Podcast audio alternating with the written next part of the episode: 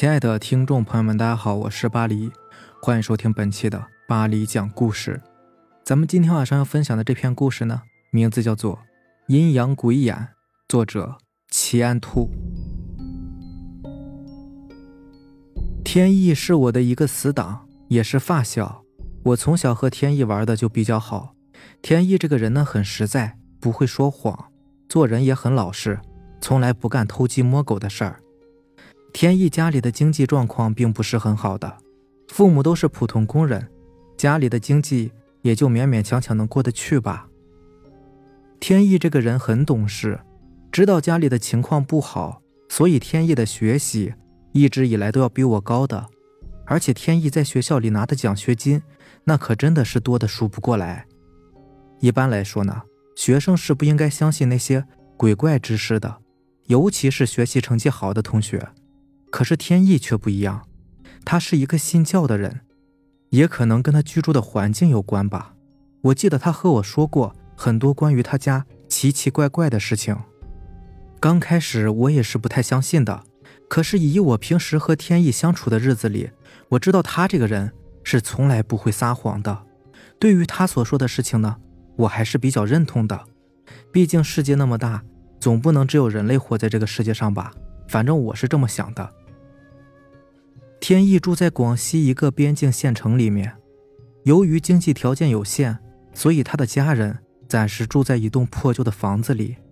这个老房子原先是用木头搭建起来的。听说这栋房子里死过人，传说这栋房子的上上一代主人在文革之中受到侮辱，后来便在这栋房子里上吊自杀了。天意的父母都是无神论者，所以自然也就不相信这些。七七八八的谣言，但是事实并没有他们所想的那个样子。后来天意告诉我说，确确实实在他家里发生了很多的诡异事情。天意他们的房子周围呢都有树木遮挡，所以大部分时间阳光是照射不到屋子里的，这也使得屋子里显得格外的阴森。不过对于天意一家人来说，他们由于住的很久了，自然也就很习惯了。对于那些诡异事件，我记得天意曾经和我说过几件，大致如下：天意说，他们家有很多的房间，可是大部分的房间呢都是没有锁的，只有一间小屋子，紧挨着厕所的那间，门一直都是锁着的。天意也问过父母很多次，可是父母也回答不上来。父母说，从搬进来的时候就一直都是锁着的。由于东西已经够放了。所以这间小屋子也并没有打开使用，但是那间屋子的位置是对着正北的，从来没有阳光照射进来，所以使得那间屋子很阴暗。天意说，那个小屋子里每天半夜的时候都会发出像是铁盆和地面摩擦的声音，而且声音很清晰，都是在晚上十二点过后，但是这个声音也不是每晚都响。而且每到一定的时间，那个小屋子里的门就会剧烈的晃动，就好像有个人在推门，好像随时都有可能冲出来一样。刚开始的时候，天意一家人也是被吓得不行，后来发现没有什么事儿，自然也就习惯了。唯一比较烦人的就是他们家的狗，每到那间屋子有动静的时候，那只狗都会不停的叫。不过这也侧面反映了。这不是他们的幻觉，是那个屋子里真的有动静。天意还和我说，在他八岁的一天晚上，他老爸带他出去玩，家里面只留下天意妈妈一个人，于是他妈就先睡了。正当他妈妈迷迷糊糊的时候，就听见有人在敲门。天意的妈妈以为是父子俩回来了，于是便大喊一声：“你自己拿钥匙开门。”于是就听见门开了。在模模糊糊的睡眼当中，就看到有个人走进了家门。由于天意的妈妈实在是太累了，也没有在意，就又接着睡着了。第二天早上起来，天意的妈妈发现他爸爸没有睡在床上，而是睡在天意的房间里。一问才知道，由于昨天父子俩回来的时候已经很晚了，不想吵到他妈妈，就和天意睡在一起了。而且天意爸爸所说的回来的时间，和天意妈妈口中说的时间，竟然也是不一样的。于是两个人都很奇怪，但是也说不出个所以然来。但是天意知道这一切都是真的，因为那天晚上他看到了一个成年女子，就蹲在墙角里。天意之所以没有讲出来，是因为不想父母受到惊吓。后来天意和我说，他经常能够看到一些。常人看不到的东西，他说，每当下雨天，在他家里就会有很多的过客，有成年的叔叔、年迈的老人，还有六七岁的小孩当时天意和我说的时候，我也是不相信的。不过以我和天意平时的相处，我知道他并不是一个爱说谎的人。虽然我是没有亲眼见过，但是我相信他说的应该都是真的。有些事情呢，只有自己体会过以后，才能真的去相信。不过这样的事情啊，经历过一次就好了。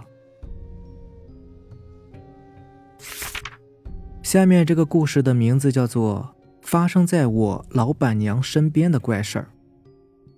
以前我在昆明上班的时候，听老板娘说起过他们遇到的怪事儿。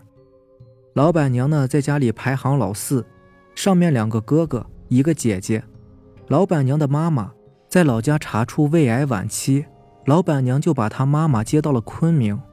刚开始，老太太胃癌晚期也不是很疼，可能病情加重了吧。每次到吃饭的时候，老太太都会一个人回房间里，过一会儿才出来。没过多久，老板娘就发现了异常，老太太经常一到饭点儿，胃疼就会发作，疼得在床上直打滚儿。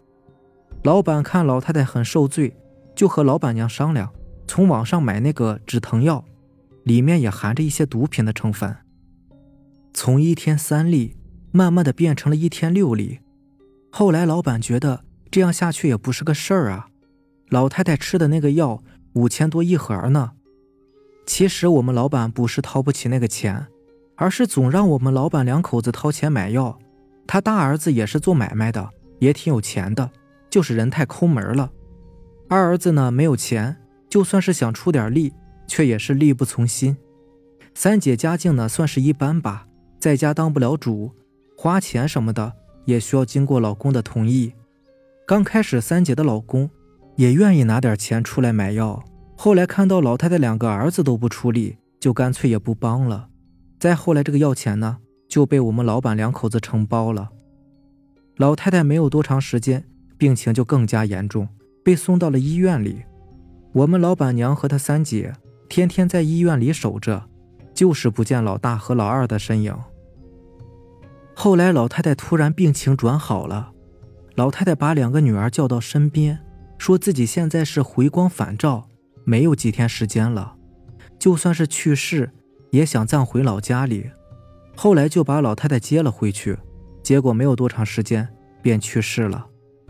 老太太一家人呢都是农村的，农村人过白事儿都是比较隆重的。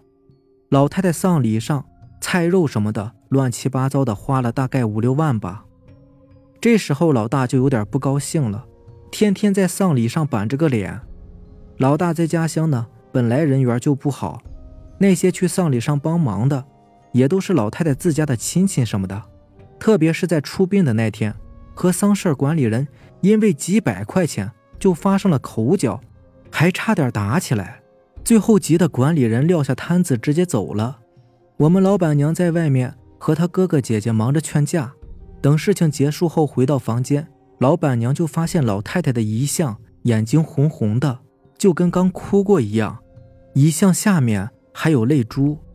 老板娘看着母亲死了都不能安生的离开，或许也是对于这个大哥怨恨已久。想起过去的事儿，老板娘就冲了出去，和大哥骂了起来。两个人又是打又是骂的，丧礼上乱成了一锅粥。最后就这样草草结束了。